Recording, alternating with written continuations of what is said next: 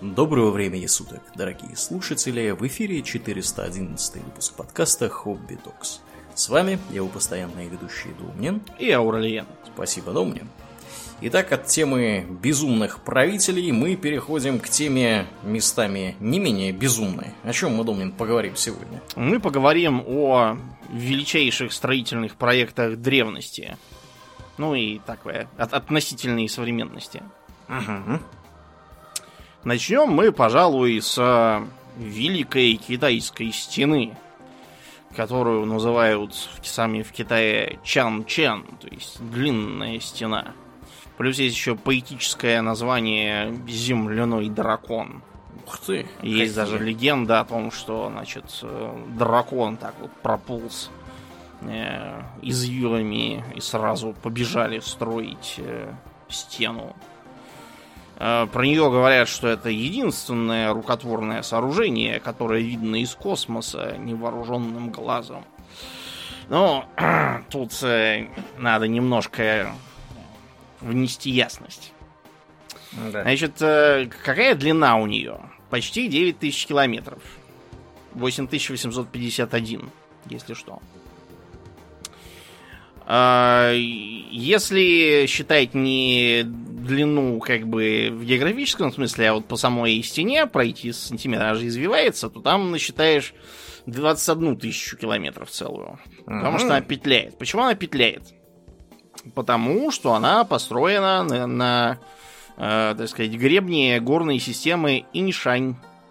Вписана в ландшафт. Да, она вписана в ландшафт. Это очень выглядит впечатляюще, потому что она удивительно гармонирует с ландшафтом и э, как бы его совершенно не нарушает, из него совершенно не выделяется.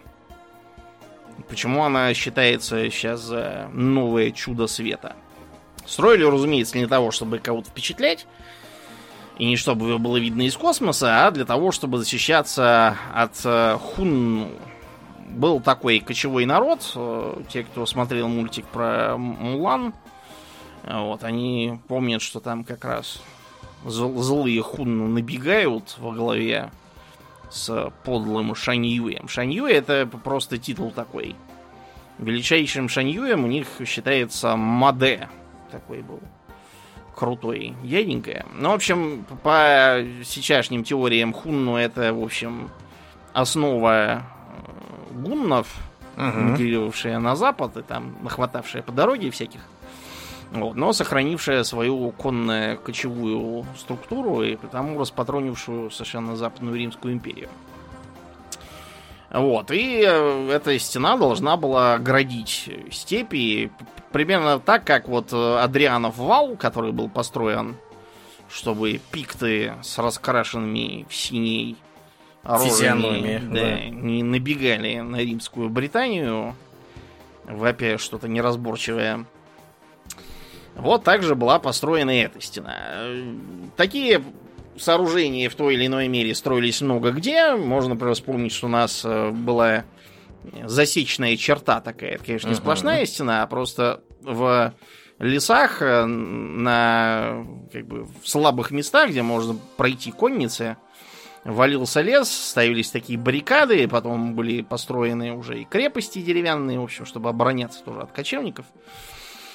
А, стена сейчас если вот спросить, как она выглядит, выглядит как такая приземистая, на параллелепипед похожая по форме э, конструкция из каменных блоков, э, где стена с достаточно широким э, проходом сверху, на котором в старые времена могли разминуться две китайские повозки. Повозки в Китае небольшие, поэтому такой, такой ширины хватало. А перемежается башнями с которых можно было подавать сигнал тревоги по всей стене, чтобы все знали, где чего творится. Но, разумеется, когда стена строилась, она выглядела совсем не так. Я вам скажу больше, она даже и сейчас выглядит далеко не везде вот так. Потому что вот это вот... Э, э, вот этот образ, который мы все видим, это на самом деле э, отреставрированная часть. Новострой. Да, ну не новостроя, они воссоздали ее образ и камень, в общем, такой же, конечно, технология не такая э, примитивная, как была тогда. Вместо цемента, знаешь, что они использовали? Яичные желтки? Нет, они рис варили клейкий, А-а-а. добавляли туда известь, и вот получался хороший цемент. Сколько ж надо риса на такую стену? China has been generous. В Китае много. На самом деле, э, то, что вот мы видим на фотографиях, это кусок э, стены, так называемый участок Бадалин. Э, до него можно легко доехать из Пекина. Угу. Он его, как бы, собственно, и прикрывал когда-то. Но если мы продвинемся куда-нибудь там на запад, в малозаселенные земли, мы даже в Монголию уйдем, и в Монголии можно откопать там какие-то руины от нее. Вот. Есть э, участки, которые совершенно в забросе, стена там сильно просела, обвалилась, э, башни обвалились, сама стена наполовину уже в землю ушла, то есть э, все ее реставрировать считается нецелесообразным, потому что в местах, куда никто не ездит и никто там ничего не смотрит, в общем, нечего зря юаней вбухивать. Да, но когда она только начинала строиться, это еще было во времена воюющих царств, Э, она представляла собой просто насыпь. Земляную, обычную. Uh-huh. Вот. И на которой, да, там могли быть какие-то деревянные башни периодические, но в целом это был просто земляной вал обычный. В самом прямом смысле. Постепенно э, стена была модернизирована, то есть э, использовалась, например, э, техника уплотненной земли. То есть э, ставился деревянный такой, деревянные, деревянные щиты, по две стороны внутрь насыпалась земля.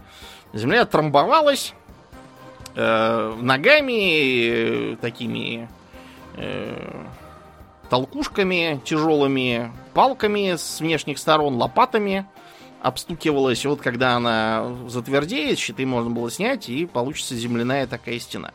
Подобные стены стояли вокруг многих китайских городов. То есть это не была какая-то уникальная конструкция. Даже технология и... была отработана. Да, да. Даже mm-hmm. и такая простенькая технология требовала огромных трудозатрат, что э, порождало проблему.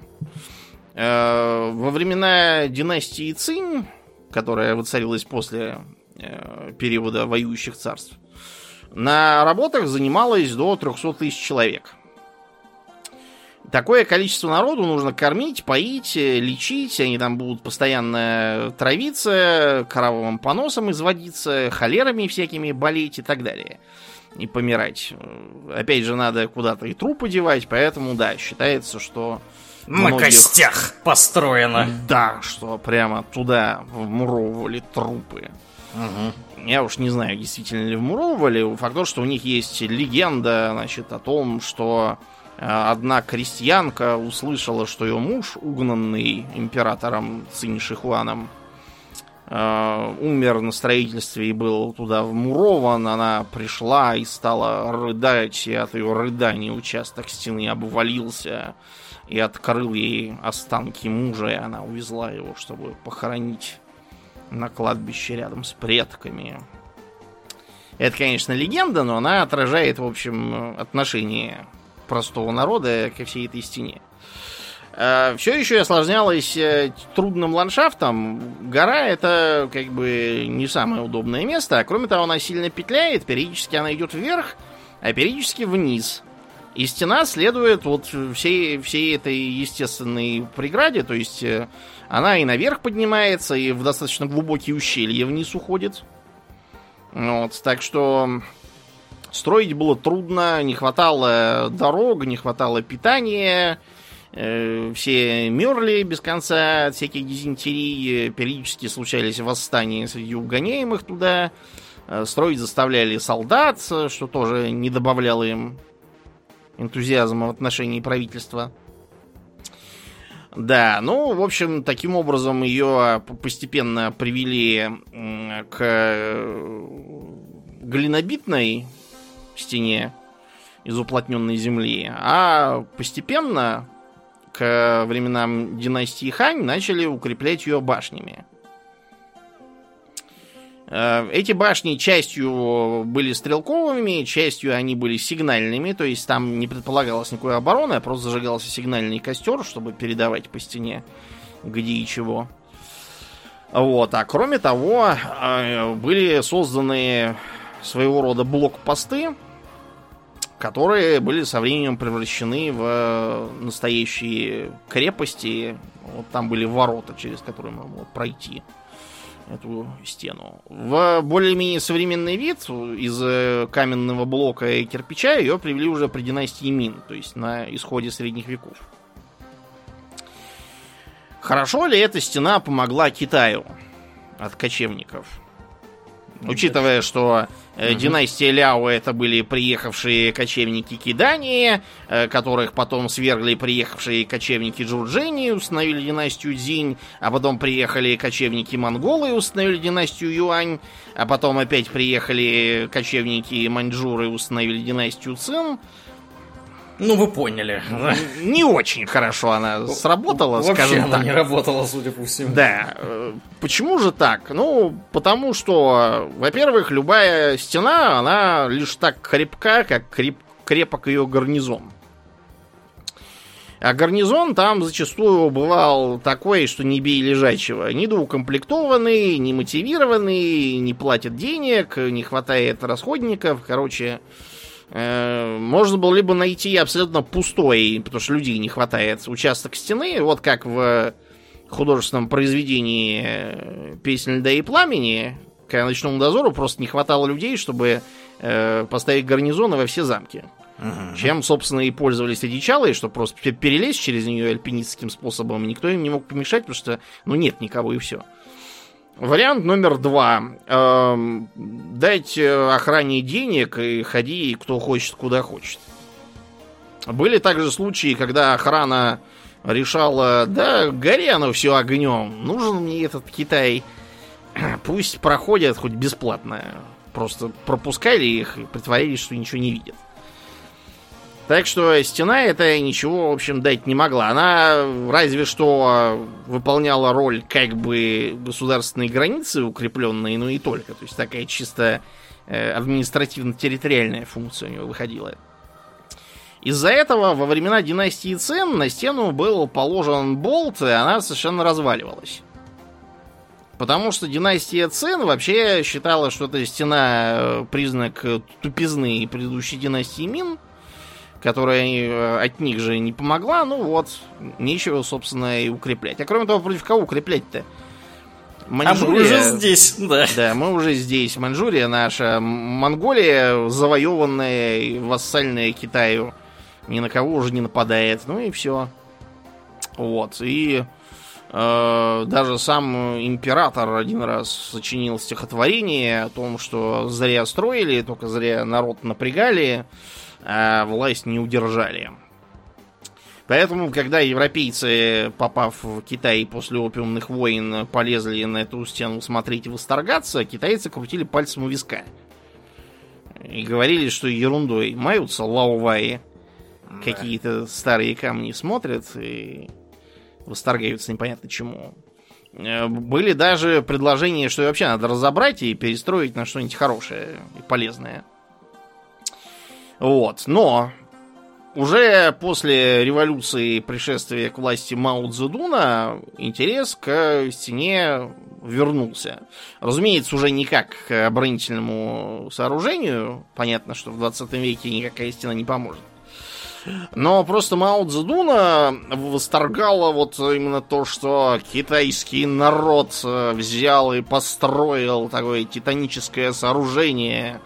Вот, и там все прямо были похоронены в стене, но построили ее. Что это значит? Не значит ли это, что производительные силы китайского народа способны на большой скачок, который позволит разом достигнуть коммунизма, что бы ни говорили там советские ревизионисты.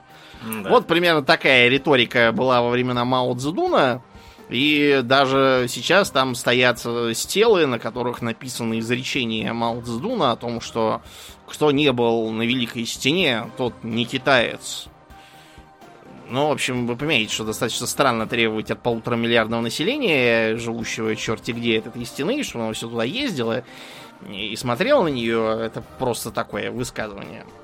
Мао даже тоже лелеял всякие планы по ее восстановлению и приведению в должный вид, но у него были разные другие проблемы. То надо воробьев убивать, то надо чугун выплавлять, то еще чего-то, бороться с, конфуцианцами и линием Бяо, примкнувшим к ним. Так что, в общем, до стены руки просто не доходили. А вот уже потом, когда Китай немножечко оправился от э, охоты на воробьев и прочих занятий, уже в 80-е, Дэн Сяопин, чуть-чуть подкопив денег, э, инициировал э, программу по восстановлению вот этого вот участка стены рядом с э, Пекином и всячески привлекал к этому иностранные деньги. Э, был даже небольшой скандал, когда э, в Пекине, по-моему, в 88-м, что ли, устраивали для финансирования э, дальнейших работ аукцион с приглашением кучи делегаций из разных стран. Вот, и член э, французской делегации, э, художник Арман Пьер Фернандес, которого вообще обычно называют просто Арман, он такой был очень эксцентричный товарищ, он, значит, взял скрипку, у него был бзик на скрипках, он из скрипок всяких делал инсталляции разные, Угу. Вот, он, значит, скрипкой шваркнул об стену, собрал ее ош... ошметки и сказал, что он создаст из них панно, типа вот э, разбившееся об китайскую стену искусство. Короче, в общем, французскую делегацию погнали с санными тряпками за такие фокусы. Да уж, попросили на выход. Да, чтобы... Уважаемые, что вы себе позволяете? Да, чтобы больше такого не было. Ну, так вот, к обещанному э, видению с околоземной орбиты. На самом деле, изначально эту байку запустил никто иной, как Уильям Стьюкли. Уильям Стьюкли был, как вам сказать, предтечей современной археологии. То есть, несмотря на то, что сам Стьюкли нес лютую пургу, у него не было никакого исторического образования, он вообще-то был доктор вот, по, девичьей специальности. А к старине у него интерес был из-за того, что он э, продавал и покупал антиквариат. Так вот, он, э, несмотря на то, что в основном нес пургу, был тем, кто заинтересовался всякими таинственными памятниками старины, в первую очередь Стоунхенджем. Выдвигал всевозможные гипотезы, чепуховые все как одна, но лиха беда начала. Вот, и он заинтересовался в том числе и китайской стеной. Э, про которую он говорил, что ее видно с Луны. Вот, как я сказал, Стюкли постоянно порол лютую чушь. Откуда ему знаете, видно ее с Луны или не видно? На Луне на тот момент не было не то, что Стюкли, а вообще никто из человечества. Это был 18 век на дворе. До Луны еще было как до Луны. Кому еще и в голову не могло прийти такое сказануть. Да, почему с Луны это он так, видимо, для красного словца, ну, по той же причине, по которой он объявлял, что друиды это первые христиане там какие-то. Про Стоунхендж тоже нес такое же. И это самое его высказывание попало почему-то на язык народу, его стали на все лады пересказывать. А, и в 19 веке оно получило некоторое подкрепление из-за того, что, как мы уже рассказывали, шло активное изучение астрономами Марса. Вот, и на Марсе обнаружили каналы. И поэтому было решено, что раз с Земли видно на Марсе каналы, то, наверное, с Марса должно быть видно и китайскую стену. А что же длинный канал? Значит, на самом деле, э, китайская стена, во-первых, не является единственным рукотворным объектом, видимым из космоса невооруженным взглядом. Из космоса видно довольно много разных рукотворных объектов э, невооруженным глазом. А во-вторых, китайскую стену с орбитой невооруженным глазом все-таки не видно. По очень простой причине. Она, конечно, длинная, но она очень узкая. Слишком если бы тоненькая. Она... Да, если бы весь этот камень собрать и построить из него какую-нибудь, не знаю, там, квадратную площадку, там, или замок какой-нибудь сделать квадратный, вот тогда, да, было бы видно. А узкую вот эту вот полоску, которая к тому же еще и не отличается по цвету ничем от э, окружающей Земли, э, как это можно видеть со спутников и в бинокле, глазом не видно.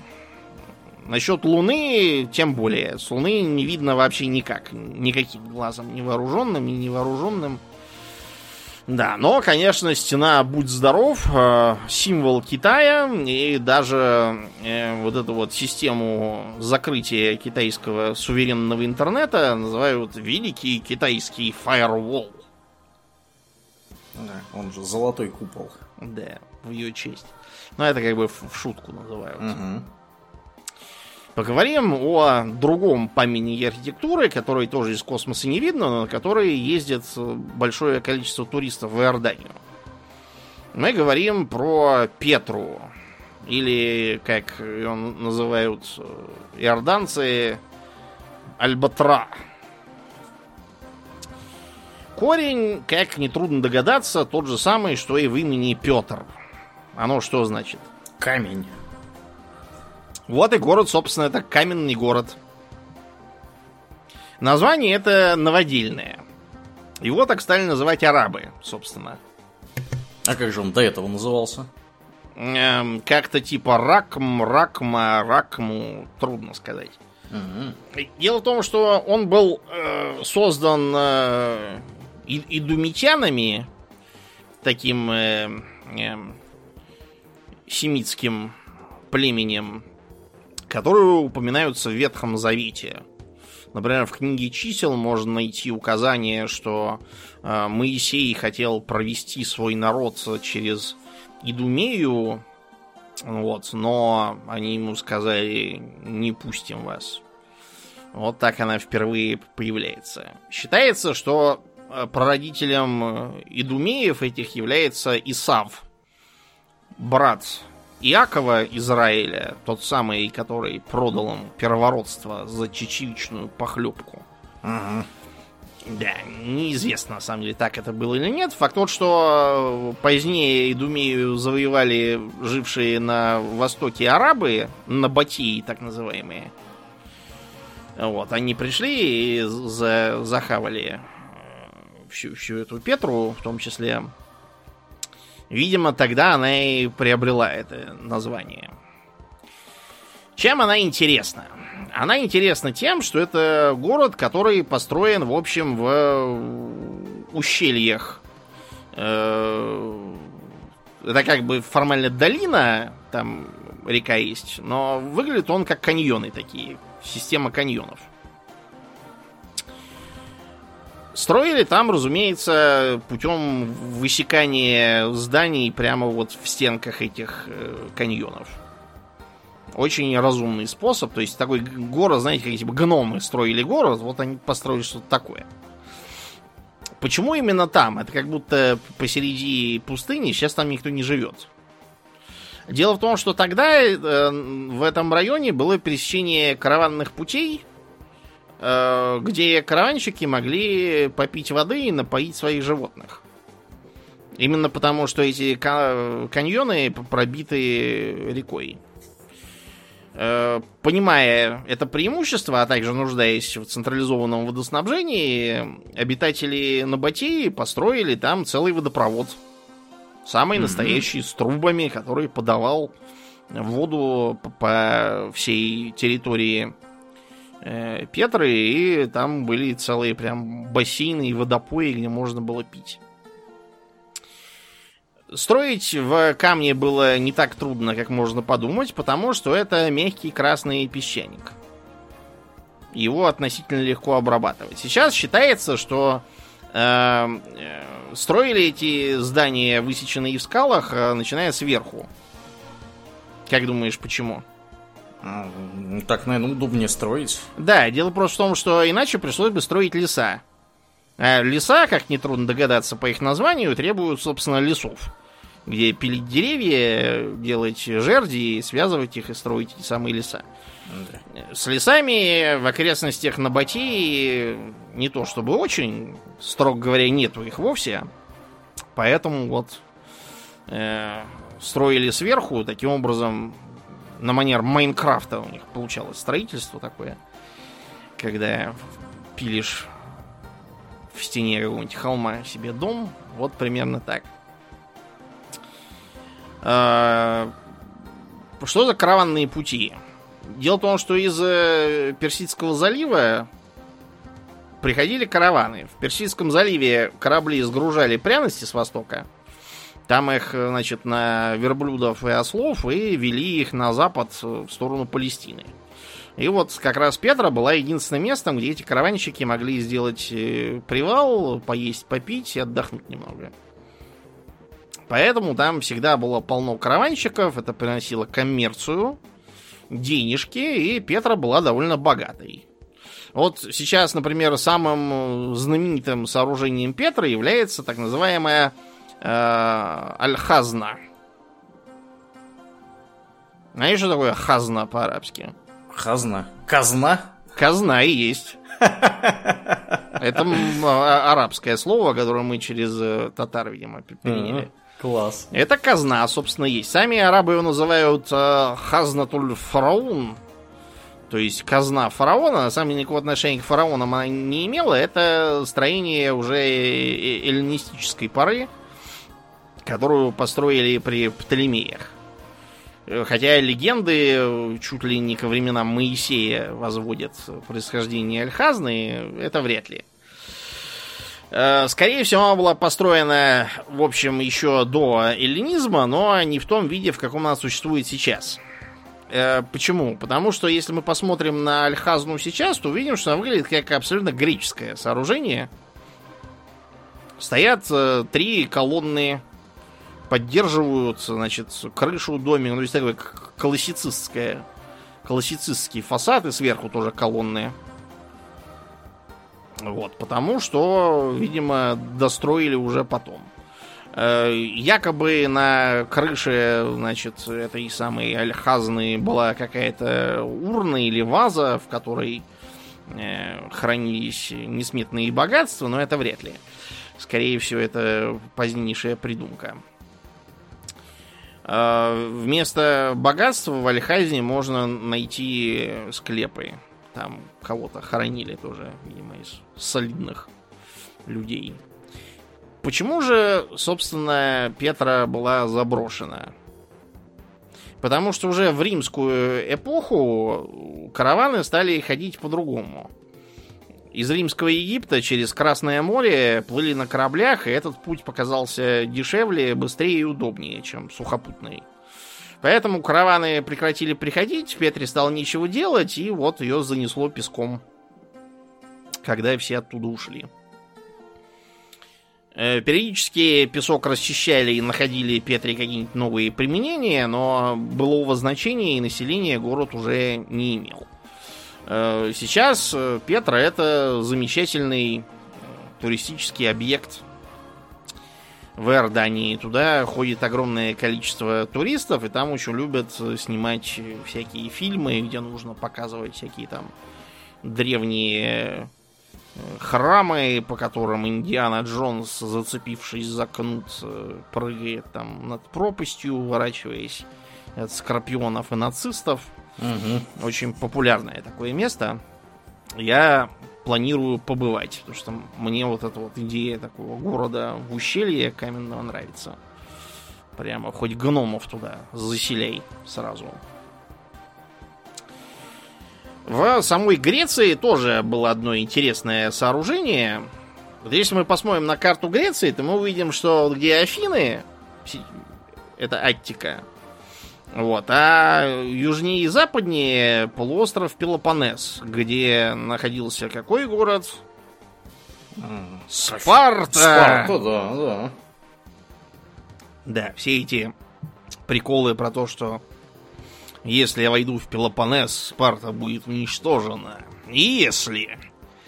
Потому что действительно сухопутным путем в Пелопонес войти очень непросто. Там какие-нибудь 300 спартанцев могут встать и совершенно запереть этот перешеек, ну, конечно, не 300, их и, и, в фермопилах тоже было не 300. Проблема в другом, в том, что этот замечательный э, перешеек э, создает неудобства. Если нам нужно, например, э, попасть э, там в на западное побережье Греции и в Адриатику, и откуда-нибудь там из Афин, то нам надо оплывать э, Пелопонес. А вот как было бы хорошо, если бы этот э, перешеек пропилить так, и получился бы канал. Спойлер алерт, он получился в итоге. Так и Сейчас, получился. Да, этот канал там есть. Он относительно современный, э, как бы к, к тому времени уже строили всякие Суэцы и Панамы даже, поэтому он и Кильский канал тоже. Где Кильский канал? Это вот э, Дания с полуостровом Ютландия со своим выдается в море и мешается. Вот. Вместо того, чтобы его оплывать, немцы взяли и пропилили канал. Можно попасть из Балтийского моря в Северное без особых проблем. Ну так вот, а в Древней Греции были всякие тоже мысли о том, что надо бы как-нибудь сделать этот самый канал, но вот беда, там один камень, и делать канал очень тяжело физически и дорого стоило это все. То есть были разные прожекты, но они все разбивались об э, то, что э, нету денег, силы и средств. Так что вместо канала греки построили другое сооружение, так называемый диолк. Э, диолк это волок, по сути. То есть он представлял собой такую, как бы, ну, волок и представлял, то есть такой э, ровный прямой путь, э, мощеный, с своего рода таким такой каменной из блоков сделанной подложкой и деревянными рельсами. На эти деревянные рельсы ставился корабль. Э, Вот, они у греков уже были с таким острым килем, поэтому было удобно так поставишь, и его волокли при помощи тяглового скота. Когда он был построен, вот это вопрос хороший, потому что э, даже уже в пятом веке до Рождества Христова про Диолк писали как про некую седую древность, построенную там чуть ли не титанами какими-нибудь там или богами, может быть. Э, Раскопки показывают, что его, видимо, построили между седьмым и шестым веками. Поэтому считается, что закоперщиком строительства был э, тиран Периандр, который как раз в тот момент командовал в Коринфе. Это все чисто умозрительные рассуждения. Мы не знаем, что там Периандр делал или не делал. Может, это вообще не он был. Но факт тот, что э, Волок работал и даже послужил появлению такой поговорки, как быстрый, как коринфянин. В комедиях Аристофана можно. Это вот как раз из-за того, что они очень быстро-быстро перетаскивали сюда. Э, Вообще-то все это предполагалось как чисто экономическая экономия. Что-то чушь какую-то сказал. Э, Экономический, короче, предполагался эффект от того, что не надо оплывать м, э, Пелопоннес, рискуя попасться враждебным спартанцам или просто каким-нибудь пиратам, которых тогда было, как и собак нерезанных в морях вокруг Греции. Но в том числе несколько раз его использовали и в военных целях, чтобы быстро перебросить часть флота и охватить э, противника со всех сторон. Например, э, когда э, Филипп V, македонский царь, боровшийся с Римской республикой, э, замыслил перебросить свой флот по-быстрому, вот он задействовал этот самый диолк. Ну вот и на, в общем, месте диолка построен сейчас канал, но и на руины, которые остались от этого Волока, тоже можно посмотреть. Там ведутся раскопки, можно поглядеть, например, где греки вытаскивали корабли на сушу, там оборудованные были э, порты, э, где там они эти корабли громоздили на рельсы. Э, можно, например, кто играл в Assassin's Creed Odyssey, тоже побывать на этом месте. К тому моменту Диолк пребывает в забросе. Да. Переместимся в Индию. где есть э, замечательный архитектурный символ. Вот если кто-то думает Индия, то он обычно этот архитектурный символ вспоминает, все остальные гораздо менее известные. Это, разумеется, Тадж-Махал. Находится он в Агре, рядом с другими тоже интересными памятниками, типа например, Агрской крепости. И э, Тадж Махал регулярно воспринимают э, черт знает как. Они э, думают, что это был дворец. Он действительно выглядит солидно, как дворец. Другие считают, что это чисто религиозное сооружение. Отчасти они правы, потому что в Тадж-Махале есть мечеть. Но по своей первой главной функции это что? Это гробница. О, Типа мавзолея, да. шикарная, надо сказать. Шикарная, да. Построил ее Тимурид Шах Джахан. Один из падишахов великой державы моголов. Сами себя не называли никакими моголами, это уже европейцы придумали, вот, но это не, не так важно. Факт тот, что э, у Шах Джахана было несколько жен. Но самой любимой стала Мумтаз Махал, что значит избранница дворца. Мумтаз по-арабски значит избранная какая-то. Или избранный. Вот. Э, Она, как э, говорит легенда, была встречена своим будущим мужем, когда продавала на базаре украшения. На самом деле, все это, скорее всего, бред, потому что ее папа был э, визирем. И никакие украшения она совершенно точно не продавала. Да уж. Да. Была тоже из богатой семьи. Но, к великому сожалению, она умерла от родов. Знаешь, на каких родах она умерла? На первых? На 14-х. Ого. Ничего Да. удивительного, что она умерла. Да, ничего удивительного. Тем не менее, Шах Джахан, э, сильно опечаленный, решил построить гробницу, которая была бы достойна его покойной супруги. Можно зайти туда и посмотреть, там такие два саркофага. На самом деле это саркофаги кинотафы, там нет ничего.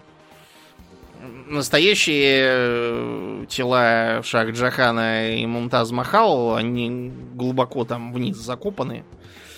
Да.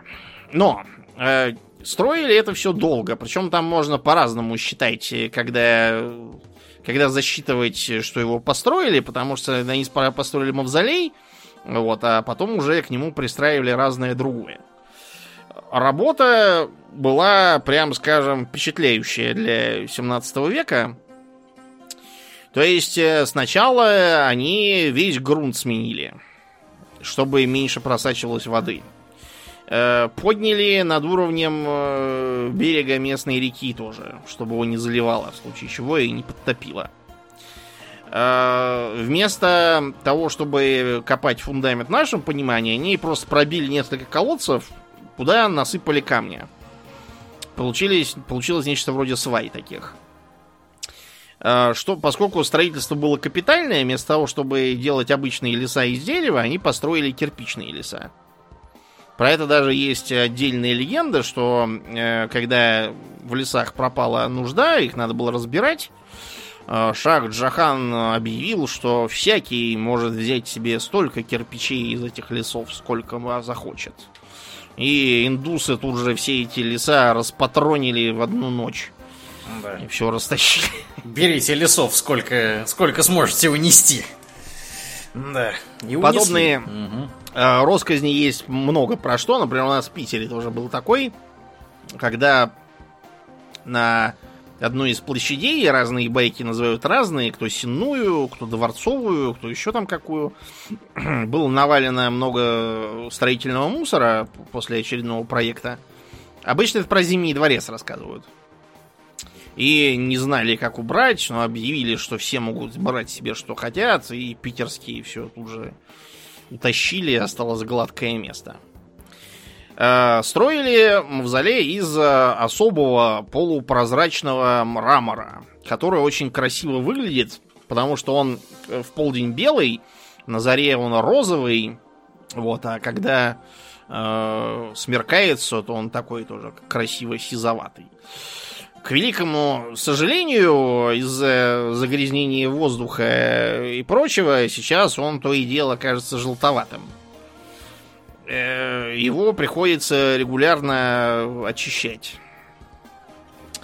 Для того, чтобы это предотвратить, э, в общем, было устроено довольно беспрецедентное для Индии мероприятие. Э, разогнали всю окрестную грязную промышленность запретили подъезжать туристам на автомобилях. Там надо либо пешком идти, либо нанимать электромобиль. Угу. Вот. Запретили использование угля во всей округе. Там только на природном газе можно теперь работать. Короче, много чего сделано, но помогает, сами, как бы, понимаете, не очень. Все равно желтеет, приходится чистить. К счастью, туристы приносят столько денег, что расходы на чистку, в общем, можно считать терпимыми. Да. Э, так вот, когда гробница была достроена, ее, разумеется, украсили там всякими самоцветами, золотом, бриллиантами в том числе. И э, похоронили там Мумтаз Махал. Э, есть такая версия, что Шах Джахан предполагал построить для себя еще такой же, только не из белого мрамора, а из черного. Он должен был стоять напротив. В принципе, у Шах Джахана в смысле архитектуры и строительства был такой бзик на симметрии. Он любил все делать в, так сказать, двух экземплярах. Э, в любом случае, ничего он не построил. Не Дело успел. в том, что, да, его сын, будущий великий падишах Аурангзеб, э, решил, что с такими расходами ему достанется дефицитный бюджет да уж. И поэтому папу он быстро сверг и посадил его в крепость. Так что его похоронили рядом с Мумтаз Махал в уже имеющейся гробнице. На самом деле есть версия, что ничего подобного он не планировал. Дело в том, что сами индусы про это ничего не знают. Это уже европейцы, когда посещали Агру, начали такое писать. Откуда они это взяли? Хороший вопрос. Наветы э, клеветников. Да, дело в том, что напротив, э, через реку, там были какие-то руины из черного мрамора. Вот. Но когда их э, раскопали уже в современности, в 90-е годы, оказалось, что это не черный мрамор, это просто белый так закоптился. О. Да, то есть там, возможно, было что-то другое. Такое. Ну и как и про наш собор Василия Блаженного и кучу других сооружений такого же масштаба, э, есть легенды про то, как там Шах Джахан приказал выколоть глаза барме и постнику, или mm-hmm. барме и постнику, нет, у нас был барме и постник, ничего никто вот не приказывал. Это бред сивой кобылы нигде, ни, ни в Москве, ни, ни в Агре, никто ничего подобного не делает. Что за глупость? Таких специалистов там на всю планету можно по пальцам посчитать, а мы им будем глаза выкалывать. Глупости. Вот. И э, помимо э, вот этих вот рассказов про Таджи Махал есть еще утверждение довольно старое, что на самом-то деле его построили европейские архитекторы. Uh-huh. И, и еще в 17 веке появилась эта Это... идея, да. Я хотел сказать, Носовский с этим, что ли? С как его? Альтернативная с история с Фоменко, да. Нет, это еще в 17-18 веках появилось. Ну, потому что понятно, что тупые индусы ничего не могут построить. Да. Это же очевидно. Э, скорее всего, это бред, потому что архитектура Тадж-Махала представляет собой совершенно уникальное переплетение индийских, персидских, э, отчасти арабских э, веяний. То есть никакие европейцы бы ничего подобного не построили. Европейцы построили какую-нибудь, в лучшем случае, пародию очевиднейшую Дворец Британии. в колониальном стиле. Ну да, да, в Британии. С колоннами. Таких uh есть полно, и в Индии кое-что осталось из тех, что строили на бобы британские.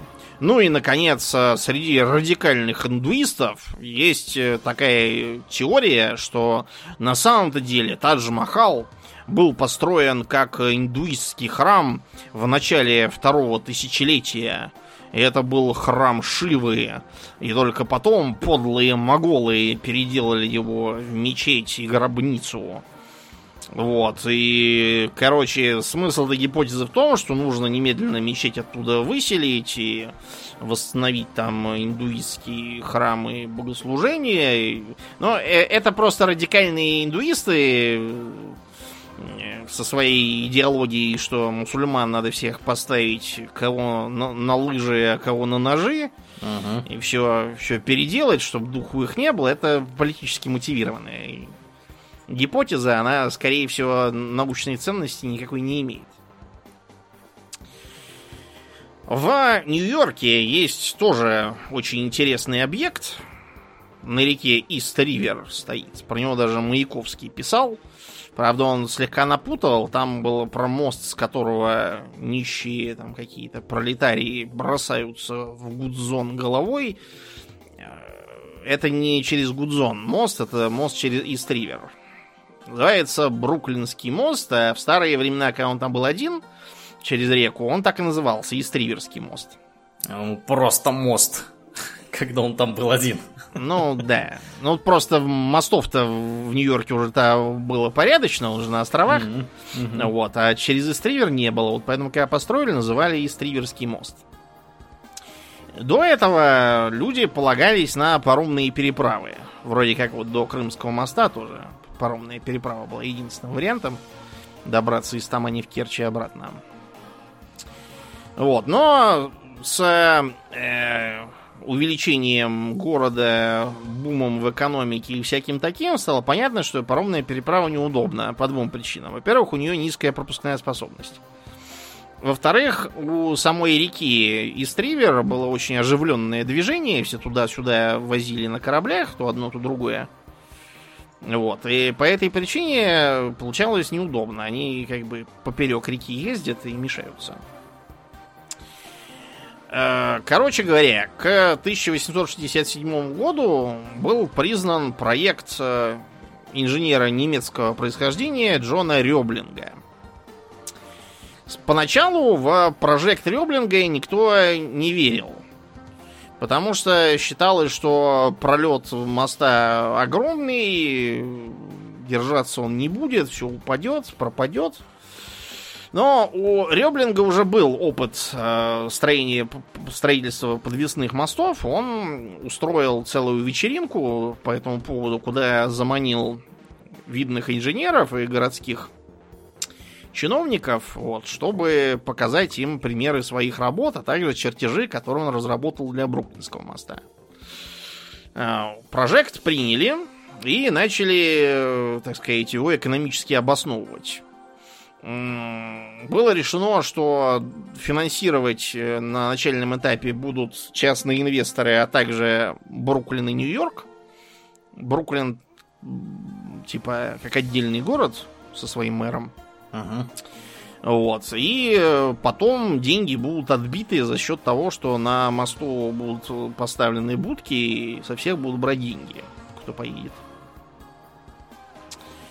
Э, да. Так вот, к сожалению, для Рёблинга построить мост ему не удалось, потому что через два года после э, принятия проекта Рёблингу при э, Э, переправе на пароме размажило ноги. Ой, жуть какая. Как да. же он? Неудачно что-то они при, так сказать, э, прошли там мимо какого-то, по-моему, какой-то опоры, что ли, я уж не помню. Короче, какой-то конструкции их прижало, и каким-то образом э, Рёблингу размажило ноги. Отчего у него развился столбняк, и он отдал Богу душу. Чтобы проект не пропадал, был привлечен его сын Вашингтон Рёблинг, тоже замечательный инженер, э, стрелетейщик, кстати, в том числе. Вот, у него была своя стрелетейка, которую он надеялся задействовать. Вот, и они приступили к работе. Для начала нужно было построить опоры. Вот, чтобы построить опоры, нужно было установить кессоны. Ну, то есть, э, вроде ящика без дна, в котором поддерживается высокое давление.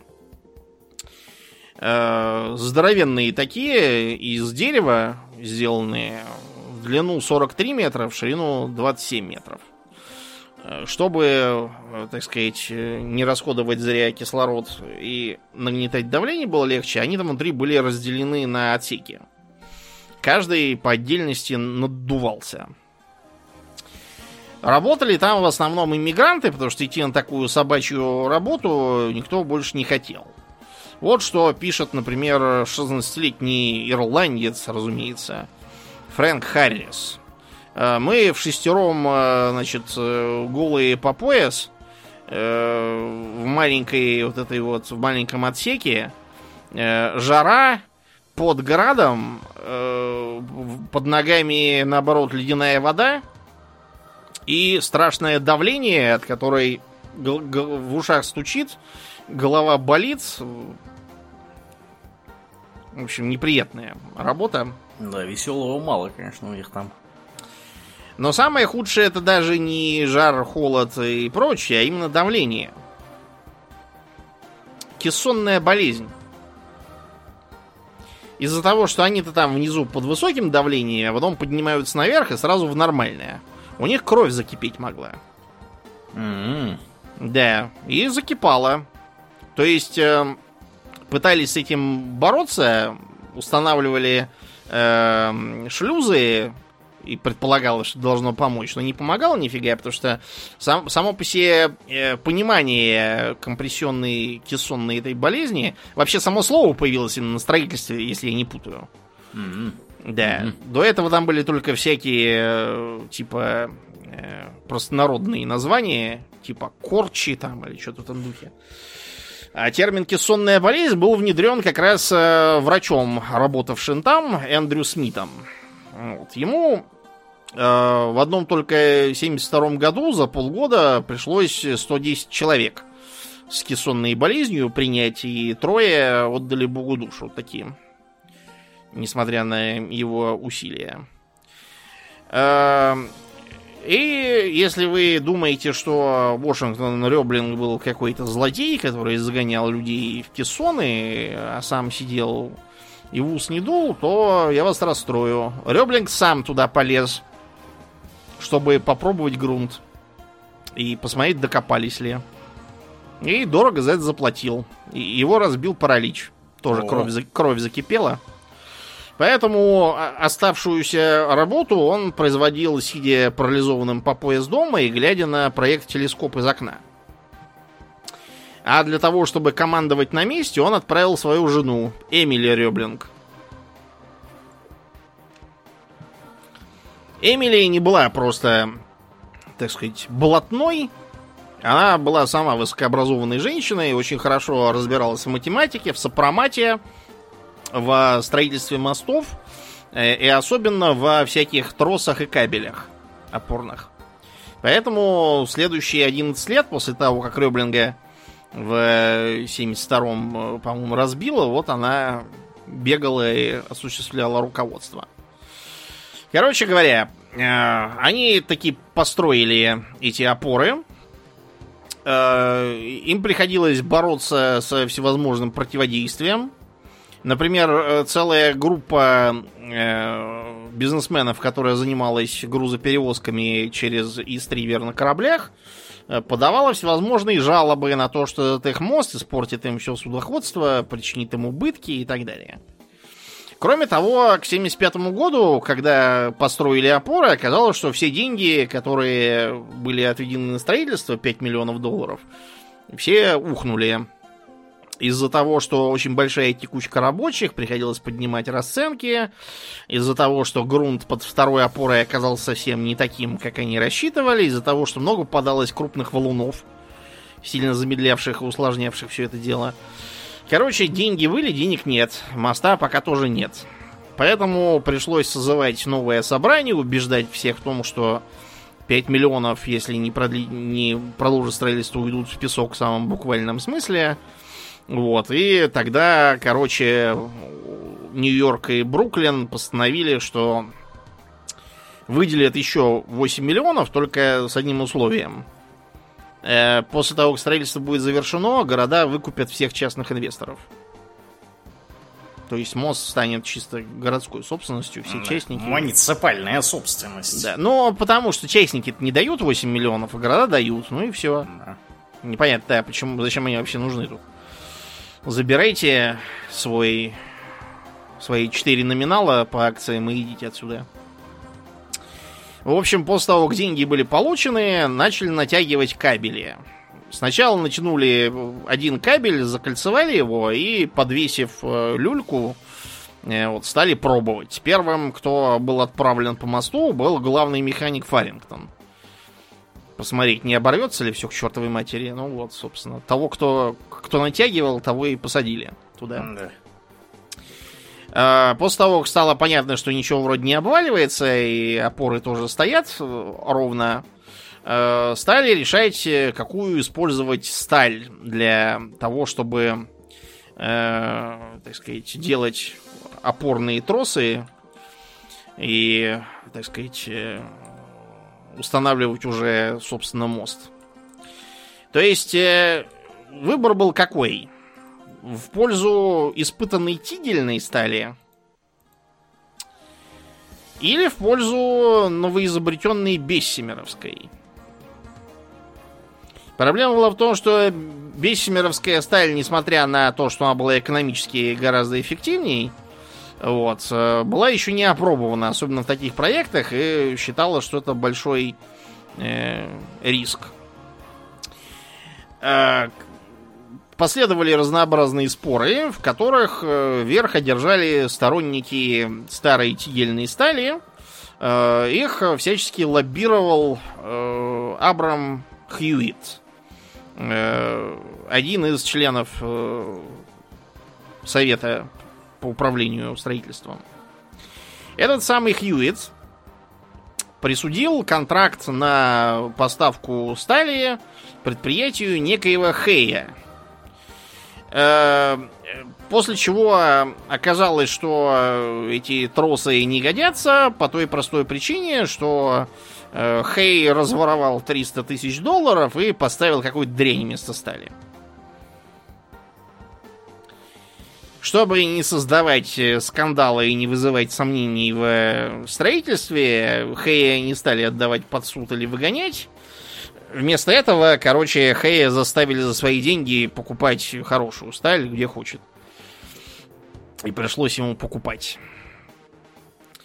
Вот. Э, После того, как э, были натянуты тросы и установлено, собственно, мостовое полотно, э, начались торжества. Пушки с кораблей палят, фейерверки, всякие там торжественные речи, на которые, к сожалению, Рёблинг не попал ввиду того, что он парализован. Но вообще на свой этот мост старался даже не ездить все оставшиеся годы.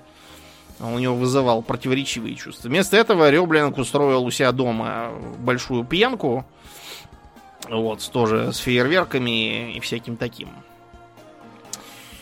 А, Для того, чтобы покрыть расходы, помимо, собственно, э, этих э, будок, которые собирали плату, города выпустили также и э, облигации. Знаешь, к какому году эти облигации были погашены в итоге? К какому же? К 1950-му. Ух ты. Да, так что прожект, конечно, получился очень дорогой. Там порядка э, 15-17 миллионов тогдашних долларов в итоге ушло. Гораздо больше, чем рассчитывалось, но мост, конечно, знатный. Мост хорош, мой отец вот его видел. Э, считается, что тот факт, что на строительстве э, умерло не так много рабочих, как обычно считалось. Рёблинги были прямо героями в смысле безопасности строительства и заботы о своем персонале. Ну и последний э, пример, который мы сегодня возьмем, это знаменитая Эйфелева башня. Ты Эйфелеву башню не видал? Лично не видал. Да, вот я как-то раз, даже не раз, а целых три раза, по-моему, видал. И один раз даже наверх залезал. Ух ты. Да, с чего все началось? С того, что в э, Париже в 1889 году была затеяна всемирная выставка, вот, которая должна была продемонстрировать всю мощь французского духа, плюнуть в сторону немцев, опять отобравших Эльзас Лотарингию, э, отметить также столетие со дня французской революции, ну и для того, чтобы э, показать мощу, было решено создать какое-нибудь э, временное, чисто декоративное сооружение, которое можно было бы быстро построить для такого объекта, а потом убрать его, чтобы он не портил вид. И, э, порывшись в своих документах, э, инженер Гюстав Эйфель обнаружил, э, что один из его подчиненных, этнический немец по фамилии Кёхлен, но его во Франции все называют Кёшлен, затеял такую ажурную мачту, как бы на манер флагштока, построенную по пирамидальному принципу. Немного допилив этот прожект, Дело в том, что то, что этот э, Кёшлен там нарисовал, оно было, конечно, с инженерной точки зрения очень крутым, но со статической не очень. Вот, поэтому они ее немножко украсили и сделали чуть-чуть посимпатичнее, чем первоначальный проект. Вот, так что в 885 году Эйфель притащил доработанный проект в общество э, инженеров, строителей, где представил его. Э, на следующий год, эм, как раз когда э, устраивался бюджет на выставку, было решено выделить часть денег, по-моему, в размере четверти, что ли, э, на строительство башни. Остальное частью доложили коммерческие банки, а частью лично Эйфель. По-моему, он половину оставшихся средств из своего кармана достал. Чтобы как бы подчеркнуть свою приверженность проекту и уверенность в том, что он выгорит. Почти сразу же проект встретил серьезную позицию. Э, многие доказывали, что не то, что 300-метровая, а даже и 200-метровая башня совершенно невозможна. В лучшем случае она просто обвалится, а в худшем еще на Париж упадет и что-нибудь сломает. Э, написали открытое письмо которое подписали такие знаковые люди, как композитор Гуно, это который про Фауста сочинил, и писатель э, Мапассан, который милый друг и все такое. Замечательный писатель, очень люблю его книги. Таких мразей описывает, прямо любо-дорого смотреть.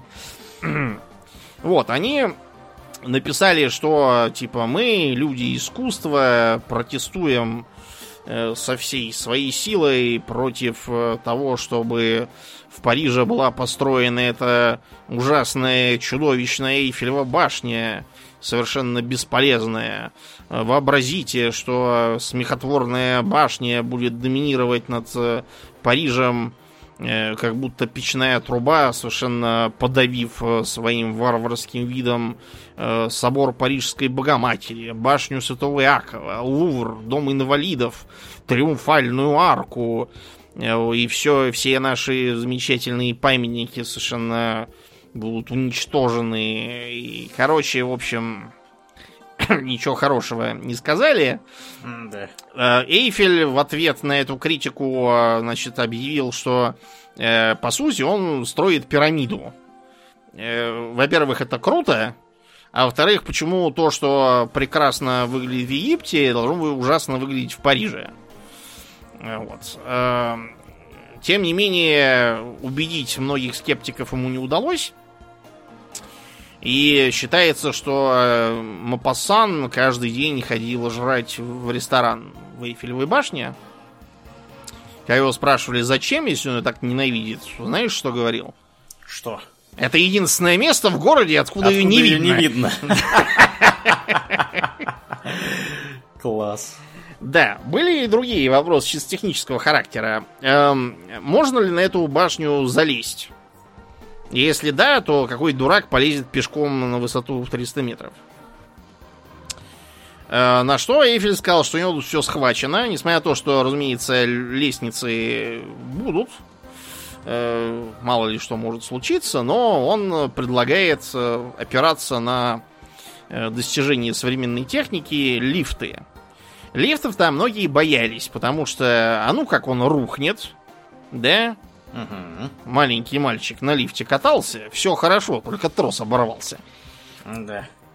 Вот. Но э, это, кстати, очень серьезная была проблема, которая тормозила высотное строительство. Здание выше шести этажей строить было совершенно невозможно, потому что лифтов люди боялись, лифты были сложные и ломались. Вот, и получалось, вот, получался такой затык. На что Эйфель сказал, а мы в качестве лифтовых направляющих будем использовать, собственно, э, конструкцию самой башни. Потому что она же сделана из арматуры, вот мы это вместо направляющих будем использовать. Э, между прочим, эти же направляющие использовались при строительстве. То есть э, они попросту прицепили на них вместо лифтов ездящий по рельсам вверх-вниз кран. И этот кран, вот поднимаясь все выше и выше, надстраивал сам себе, по сути, направляющий, и дальше так вот до самого верха доезжал. Э, лифты были устроены следующим образом. Э, те, которые построили французы, возили на первый уровень. Это был такой, э, э, в общем, подъемник на цепях традиционный. Вот. Э, цепи были, чтобы они не заедали в такие направляющие, тоже убранные, закрытые вроде как изоляцию кабеля, вот такие же были на них. И они позволяли добраться таким образом до первого уровня, где ресторан. А вот что дальше, это хороший вопрос. Ни один французский инженер не, не подавал никаких идей насчет того, чтобы эм, чего-то такое сделать дальше. Поэтому, в общем, вместо этого э, пришлось обратиться к иностранцам. К местному отделению американской компании Otis. Вообще-то это было как бы запрещено. Потому что проект должен был быть таким абсолютно французским, и участие иностранцев как бы не приветствовалось. Э, тем не менее, пришлось привлечь э, Отисов чисто как инженеров. Э, сделали так. Они, значит, сделают проект, а сами лифты будут э, производить эти французы. Компания Леона Эду, если я не путаю. Товарищ у Эйфеля был такой, они, по-моему, вместе учились с ним. Вот. Уже позднее, вот когда я там был, заменили на отисовские тру лифты. Я на нем ездил. Между прочим, эти лифты вызывали такое, такие опасения, что даже пришлось провести демонстрацию. Там Эйфель поднялся наверх, э, обрубили цепи, но лифт не упал. О. За счет замечательной системы торможения аварийного. Э, если кто там был сейчас, то там заходишь на эти лифты, и там можно видеть, что Э, снаружи у лифта, в честь тех старых, есть такая огороженная площадка, на которой сидит манекен лифтера. И держит там за какую-то ручку, что ли, я уж не помню, что он там держит. На деревянной скамейке он такой старинный сидит. Это вот в память о старинных этих лифтов, которые были заменены. Э, если я не путаю, старые лифты зимой не работали там. Что-то холод на них как-то действовал, я уж не помню, что там с ними было. Да, лифты солидные я покатался. Ну так вот, э, Эйфелеву башню достроили, несмотря на все новые затеи. Например, объявился какой-то математик, который заявил, что по его расчетам башня рухнет, когда дорастет то ли до 200 метров, то ли до скольких-то там еще. Короче, упадет. Вот, многие люди боялись. Потом э, те, кто владел зданиями в окрестностях башни, подавал жалобы Потому что они э, опасались, что башня снизит стоимость их недвиги. Да, получилось не так. Получилось, да, совершенно обратное Да. вышло. Ну так вот, башню изначально предполагалось как бы разобрать, э, потому что Эйфелю дали на 20 лет аренду этой башни, чтобы он мог э, отбивать затраченные деньги. Отбивал он по-разному. Например, разрешил там э, поставить э, радиопередатчик.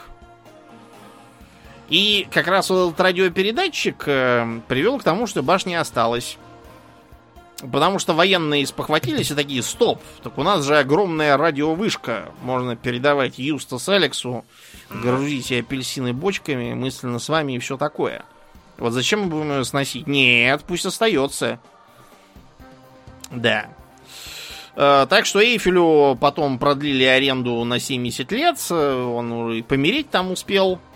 Э, Считается, что именно использование этого радиопередатчика э, и э, вообще радио, радиорубки на башне позволило перехватить важные данные и провести контратаку на Марне в Первой мировой войне. Сейчас она транслирует много чего, включая телевизионный сигнал. Кто поднимается наверх, там такая огороженная площадка, чтобы никто не выкинулся. Вот, и там видно, что стоят всякие передатчики, вроде как у нас на Останкинской башне. Э, Говорят, что когда Гитлер ходил в Париж, специально, чтобы он не смог забраться, персонал обрубил тросы лифтов. Вот, чтобы Гитлер не полез и не осквернил собой символ Парижа. Починили лифты только уже после того, как американцы пришли и немцев выгнали. Э, Немцы, кстати, планировали ее взорвать, отступая. Но, Башню? э, да, да. Э, Коменданту Парижа был отдан такой приказ, лично от Гитлера, но комендант подумал-подумал и решил, что Гитлер это точно повесит, а вот его еще неизвестно. А вот если он взорвет башню, тогда можно не сомневаться, что повесят поперед Гитлера. Да, Особенно француз. вот именно. И решил, что э, приказ был э, не очень понят. Неразборчиво передали. Да, неразборчиво передали, взрывчатки не хватило, американцы наступают, так что не удалось. Да, э, еще интересно, что э, башню использовали для испытаний всяких летательно-падательных э, аппаратов, например, парашютов. Мы, помнишь, рассказывали, когда про изобретателей, угробленных собственными изобретениями, упоминали там одного энтузиаста парашютов, который сделал такой плащ, который должен был при падении раскрываться в парашют, типа как, как у Бэтмена там, что ли. Что-то такое. К сожалению, Бэтмен из этого товарища не получился. А, да, специально для того, чтобы не сбрасывали с верхней площадки, там установлена решетка, достаточно мелкая, чтобы не пролезть. А, еще интересно то, что вот я, я поднимаюсь, я вижу, что там на этой площадке в центре кабина какая-то закрытая, и там как будто какие-то мужики сидят. Это, это они? восковые фигуры Эйфеля и других его друзей, которые там сидят в реконструкции кабинета самого Эйфеля. М, Да, можно посмотреть. Ну, по крайней мере, тогда, когда я там был, оно было. Я давно уже не поднимался, только ее внешне видел. Э, обедать в ресторане, как Мапассану, мы вам не рекомендуем, потому что там, честно говоря, ничего особенно вкусного нету, а деньги дерут такие, словно черной икрой кормят. Лучше поешьте где-нибудь в окрестностях, глядя на эту башню, будет гораздо лучше и дешевле. Уверяю вас. Я делаю именно так, когда я там бываю. А еще эту башню э, несколько раз всякие жулики пытались впарить кому-то на металлолом. Началось все в 25-м году, когда какой-то жулик не один раз, а даже два раза продал башню. Его звали Люстиг, но публике он известен как э, человек, продавший Эйфелеву башню два раза. В Причем 54-м... с самовывозом, надо понимать, да? Ну, наверное, да. В 54 году э, один жулик из Швеции, что интересно, э, приперся к французам и говорит, давайте мы ее от ржавчины покрасим. Да. Вот, только мне нужен кредит, чтобы купить краску.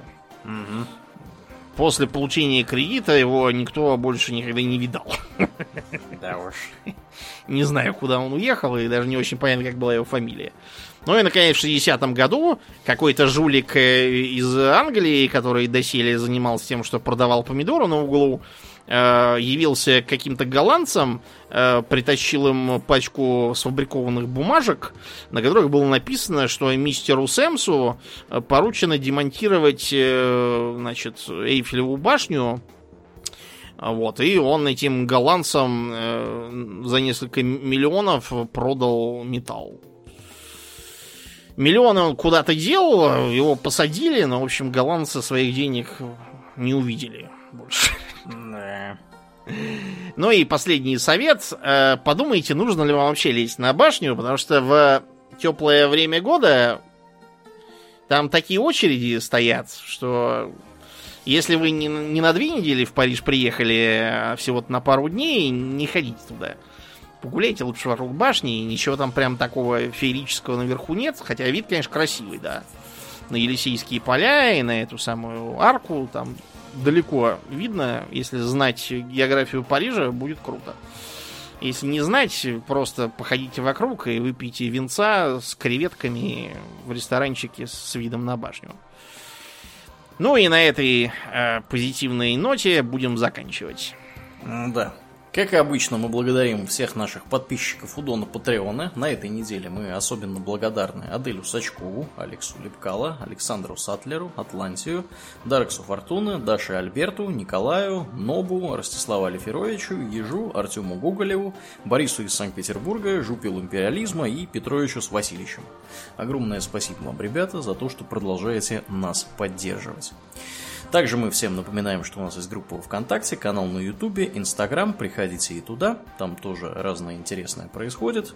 Ну а мы на сегодня будем закругляться, плавно перетекать в после шоу. Мне остается лишь напомнить, что вы слушали 411 выпуск подкаста Хобби Токс, и с вами были его постоянные и бессменные ведущие Домнин. И Аурлиен. Спасибо, Домнин. Всего хорошего, друзья. Пока!